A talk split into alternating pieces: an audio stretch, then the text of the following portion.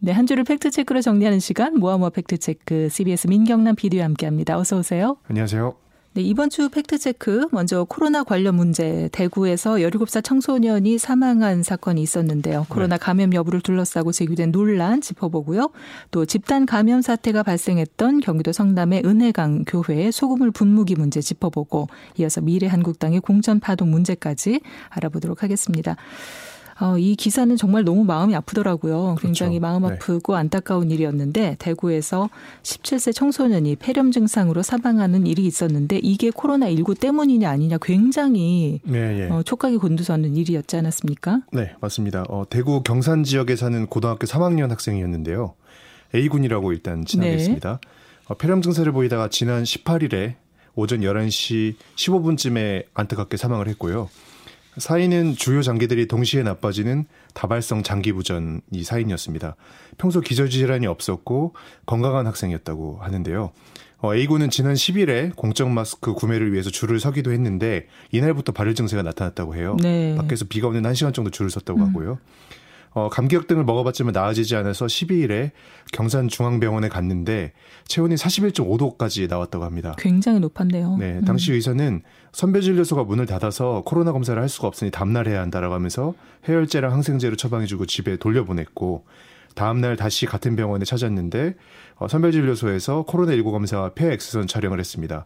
코로나는 여기서는 음성 판정이 일단 나왔어요. 네. 그리고 어, 엑스레이 검사에서 폐 곳곳이 하얗게 변한 어, 섬유증 같은 상황이 발, 확인이 됐고 음. 이후에 대구 영남대병원에 입원했다가 엿새 만에 숨졌습니다. 네, 아직 꽃도 못 피워본 어린 학생이 세상을 떠나게 돼서 굉장히 많은 분들이 마음 아파하시고 그랬는데 어, A군이 일단 폐렴 증세를 보였고 또 영남대 병원에서 실시한 사후 검체 검사에서는 일부 양성이라는 얘기가 나왔어요. 뭐 정확한 표현은 미결정이라고 얘기를 예. 하긴 하지만 그러면서 이 사인이 코로나 19가 맞냐 아니냐 이런 논란이 굉장히 일었던 거죠.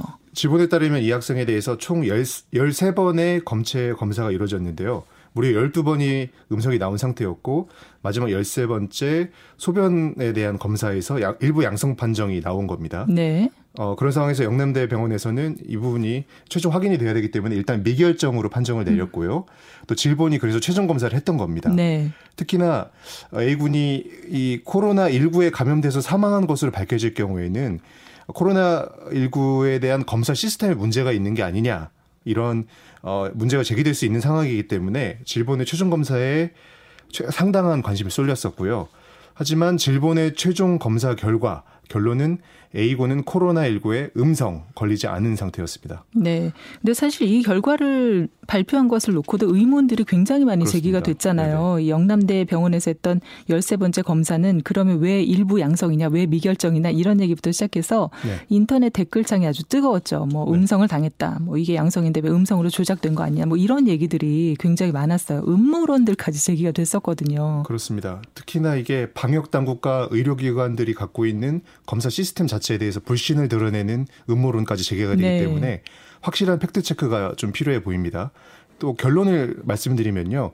A군은 코로나19 음성이 맞고 영남대의 양성 검사 결과 나왔던 거 그 열세 번째 검사 결과를 의심해야 한다. 이게 음. 맞는 상황입니다. 일단 질본에서는 어 영남대에서 일부 양성으로 판명이 났던 그 동일한 검체 그 샘플을 수거에다가 질본과 서울대병원 그리고 세브란스 연세대병원이죠. 네. 어, 동일한 방법으로 검사를 진행을 했습니다. 그래서 모두 음성 판정이 나왔고요.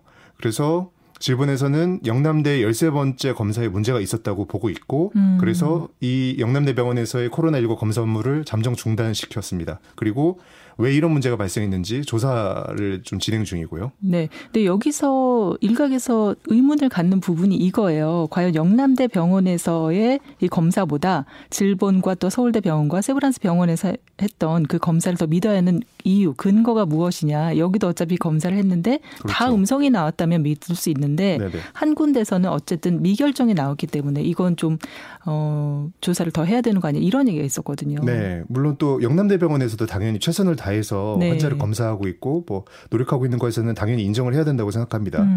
어, 하지만 이후에 있었던 추가 검사를 더 신뢰할 만한 이유는 충분히 있는데요. 일단 세계의 어떤 권위 있는 기관에서 크로스 체크가 된 것이기 때문에 일단 신뢰도가 음. 더 높다고 볼 수 있고요. 네. 또 최종 검사 과정에서는 논란을 줄이기 위해서 국내에서의 사용하는 유전자, 그러니까 RD, RP 검사인데 이것뿐만 아니라 미국 CDC에서 제안한 유전자 N 유전자 검사까지 추가로 했습니다. 음. 그래서 국내에서 그 미국의 검사 방식을 도입하기 위해서 긴급 사용 승인을 받은 어, 다섯 개 진단 도구까지 사용을 했거든요. 네. 그러니까 최종 검사에서는 기존의 한국의 검사법에 더해서 미국의 검사법까지 적용된 것이니 한 번 더 이중으로 체크가 됐다고 볼수 있을 음. 것 같습니다. 그래서 이 정도면은 일단은 뭐 여러 가지 의심들이 제기가 되지만 최종 검사 결과 음성이었다는 걸 받아들이는 것이 좀 더 합리적인 것 같습니다. 네. 근데 여전히 좀 궁금한데 그렇다면 왜 영남대병원에서는 이 네. 미결정이 나왔을까요? 네. 어쨌든 약간의 오류가 발생했기 때문에 잘 살펴봐야 되는데요. 네. 현재로서는 진단 검사를 할 때 검사의 신뢰도를 높이기 위해서는 대조군을 사용하는데 여기에서 네. 좀 문제가 생겼다라고 추정이 되고 있습니다. 음. 그러니까 진단 검사를 할 때는 어떤 세포를 배양해 가지고 거기에 바이러스가 있는지를 확인을 할 때 어, 이게 검사 결과가 맞는지 보기 위해서 바이러스가 배양되지 않는 대조군을, 음. 그러니까 음성 대조군을 네. 동시에 놓고 비교를 하게 돼 있는데 네네. 영남대 병원에 사용하는 그 음성 대조군에서 양성이 검출이 됐다고 해요. 원래 나오면 안 되는 곳에서. 네네 그렇습니다. 음. 그래서 어, 방대본에서도 지금 영남대 검사 환경에 뭔가 오염이 있었던 것 같다라고 지금 지적을 하고 있는 상태입니다. 네. 어제 뉴스쇼에 출연했던 가천대 의대 엄중식 교수 같은 경우는 어, 영남대 검사 환경에 문제가 생겼다고 볼 수 있다고 하는데 음. 영남대 병원이 지금 너무 많은 검사들을 하루에 처리하고 있고 그래서 뭐 피로에 의해서든 의료진들의 실수에 의해서든 검사 환경에서 의도치 않은 오염의 가능성이 있고 사실은 이런 문제가 영남대병원뿐만 아니라 모든 검사 시설에서 사실은 한 번쯤 벌어질 수 있는 일이다. 이런 이야기를 한 상태입니다. 그러니까 어, 검사 신뢰도 문제는 아주 중요한 문제이기 때문에요. 네. 이번에 어쨌든 문제가 제기된 이상 이 문제 좀 집중해서 예방책을 마련하는 것도 좀 중요해 보이는 시점입니다. 네. 지금 코로나19 정말 유례가 없는 사태이기 때문에 그러니까요. 다들 긴장하고 네. 있는 상황이잖아요. 이러다 보니까 문제 하나하나가 사실상 처음 있는 일일 수밖에 없는 것이고 네. 그래서 또 면밀하게 분석하고 또 대책을 세워가는 게 굉장히 중요해 보입니다. 불안하긴 하지만 절대로 음모론이나 가짜 뉴스로 번져서는 안 되겠다는 그런 생각이 드네요. 네, 진짜 중요한 지적이신데요. 일단 지금 판데믹만큼이나 무섭다고 하는 게 인포데믹입니다. 그러니까 네. 잘못된 정보, 인포메이션이 음. 전염병처럼 퍼져나가는 게 이 인포데믹이란 말로 이렇게 굳어졌는데요. 네네. 지난주에 어, 일종의 인포데믹 현상으로 인해서 잘못된 정보 때문에 한 교회에서 심지어 코로나19 집단 감염이 더 확산이 되는 웃지 못할 일도 있었습니다. 네, 두 번째 팩트 체크와 좀 연결을 지으면 될 것 같은데 네네. 성남시에 있는 은혜강 교회 상황이잖아요. 그렇습니다. 이 은혜강 교회를 중심으로 확진자가 2차, 3차 감염까지 포함해서 70명이 육박했다고 그래요. 근데 네. 그 중심에 소금물 방역이 있었다는 걸 보고 저도 정말 깜짝 놀랐습니다. 네, 소금물 방역 어. 좀 황당한 상황인데요. 네.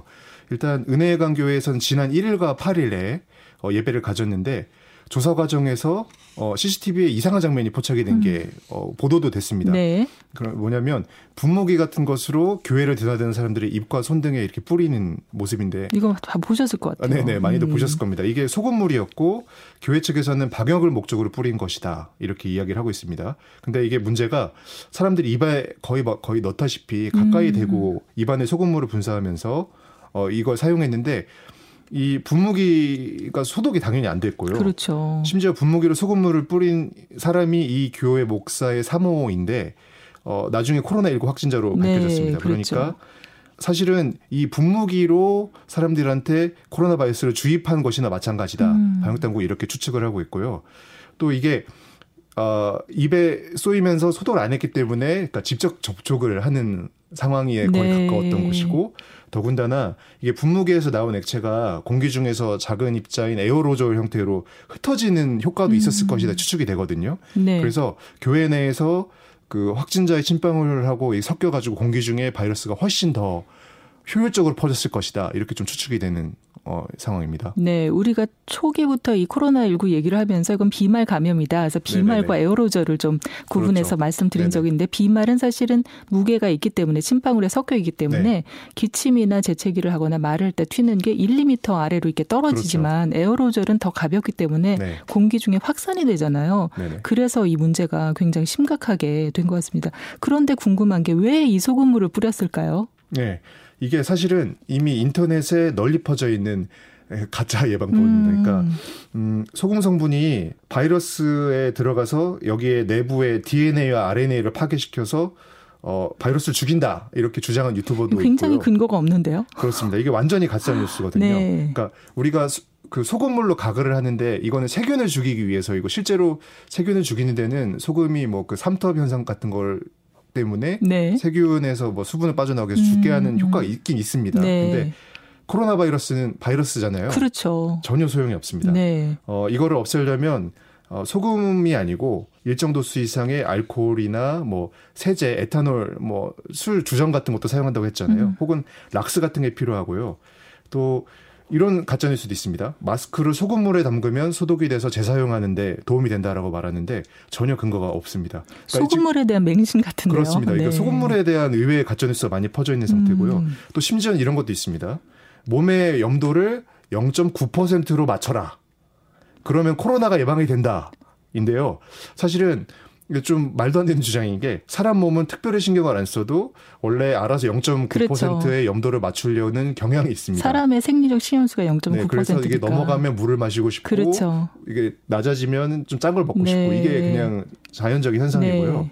어 그리고 전문가들에 따르면 몸의 염도, 염도가 아예 4%까지 올라가면 실제 어떤 세균들을 안 좋은 세균들을 죽이는데 도움이 될 수 있다고 하는데 네. 또 이것마저도 바이러스에게는 도움이 안 됩니다. 어, 몸의 염도 4%면 엄청난 거 아닙니까? 그러니까요. 오히려 이렇게 높은 염도를 많이 오래 유지하면 신장에 그렇죠. 무리가 심각한 가겠죠? 무리가 갈 수 있습니다. 음. 카레가 코로나 바이러스에 좋다거나 안티프라민을 입자위에 바르면은 뭐 예방이 된다거나 체온을 40도까지 올리라거나 뭐 이런 것들은 전혀 근거가 없고요. 제발 이런 것들은 믿지 않으셔야겠습니다. 네, 민 PD가 당부를 합니다. 제발 믿지 마시라고. 네네. 저도 거기에 마음을 보탭니다. 자, 아직까지 코로나19 치료약은 개발이 되지 않았습니다. 그렇죠? 음, 이전에 그 어떤 바이러스에 조금 효과가 있었던 걸 대증요법으로 가는 것들이 좀 있긴 하지만 그렇죠. 치료약은 없고요. 백신은 지금 한창 개발 중이고 아직 네. 인체 실험이나 임상 실험도 제대로 되지 않은 상황이죠. 음, 그렇죠. 요거를 좀 기억하시면 좋을 것 같고 그래서 그때까지는 어쨌거나 확산을 방지하기 위한 이 뭐라 그럴까 그 경사를 낮추기 위한 노력을 그렇죠. 우리 개인들이 네. 계속 네. 꾸준히 해서 지원해 가는 게 가장 중요할 거라고 네, 생각이 되네요. 네. 네. 잘못된 정보를 그대로 믿어서 집단 감염이 발생하는 상황은 넘어가서는 안 되겠죠. 네. 자, 다음으로 넘어가 봅니다.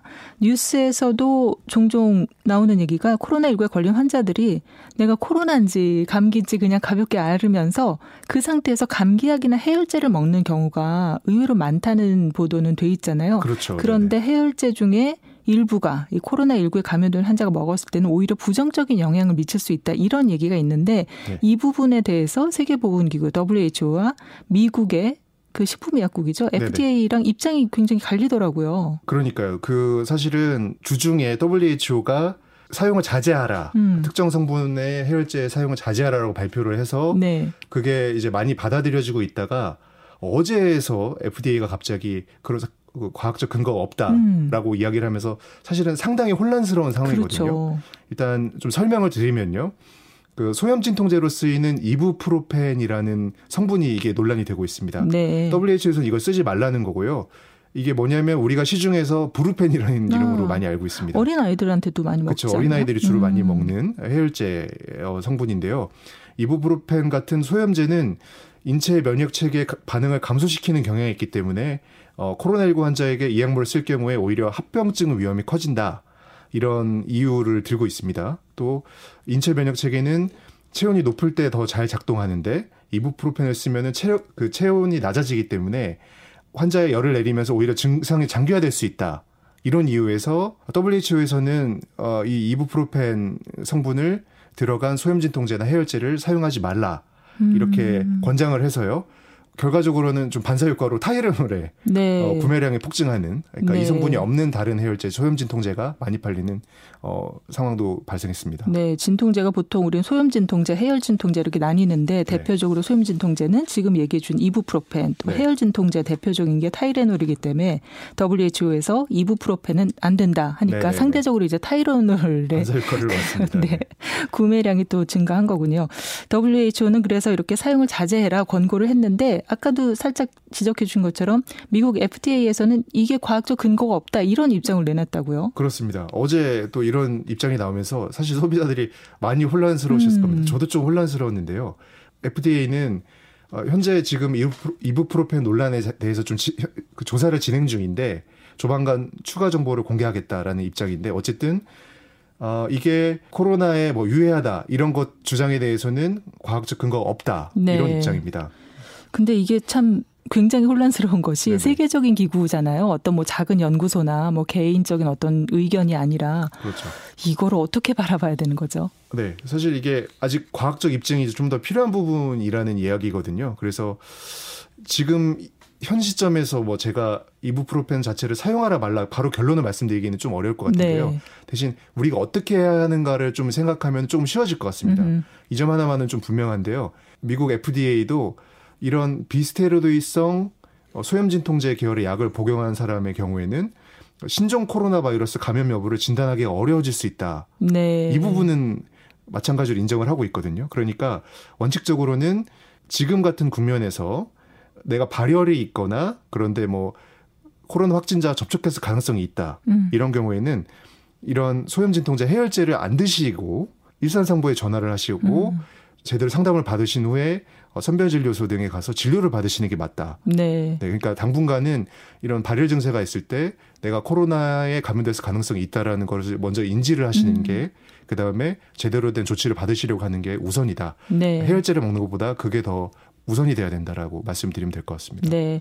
그민 PD가 초기부터 계속 이, 이 얘기를 해줬잖아요. 네네. 일단 발열이나 어떤 재증상이 의심 증상이 있을 때는 3, 4일 격리를 자가 격리를 하면서 사태를 좀 지켜봐야 하고 그래도 이제 고열이 발생하거나 재증상들이 심해지면 1339 네. 전화를 해서 좀 어, 가이드를 받으시는 게 좋겠다. 이런 걸 우리가 꼭 잊지 말고 가장 기초적이고 기본적인 걸 좀 잘 지켰으면 좋겠습니다. 네네.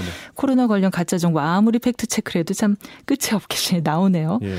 자, 이제 한 달도 남지 않았네요. 총선. 4.15 총선이 이제 얼마 남지 않았는데 이 시점에 쟁점이 되는 걸 하나 꼽자면 바로 기존 정당들과 위성 정당 간의 관계가 아닐까 싶어요. 그렇습니다. 그러니까 원래 총선마다 기존 정당들이 뭐 쪼개졌다가 다시 통합을 했다가 뭐 새로운 정당이 갑자기 추사표를 던졌다가 뭐 새로운 인물이 등장하고 뭐 이런 것들은 되게 자연스러운 일인데 네.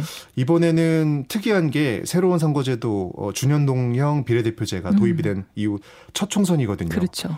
어 근데 이번에는 어떤 부작용이라고 할까요? 뭐 이거를 막지 못해서 생긴 문제인데 어 비례대표 선거용 위성 정당의 등장으로 상황이 많이 복잡해졌습니다. 굉장히 복잡하더라고요. 이거 정리를 한번 해주시면 좋겠어요. 네, 어, 저도 사실은 좀 따져보면서 음. 봤는데요. 먼저 제일 먼저 그 자유한국당이 위성 정당인 미래한국당을 어, 만든 이후에 그 다음에 자유한국당이 새보수당 진, 그리고 전진당하고 합당하면서 미래통합당으로 이름을 바꿨습니다. 그랬죠. 그래서 일단 현재는 보수 쪽에서 미래통합당이 어떤 모당이라고 하고요.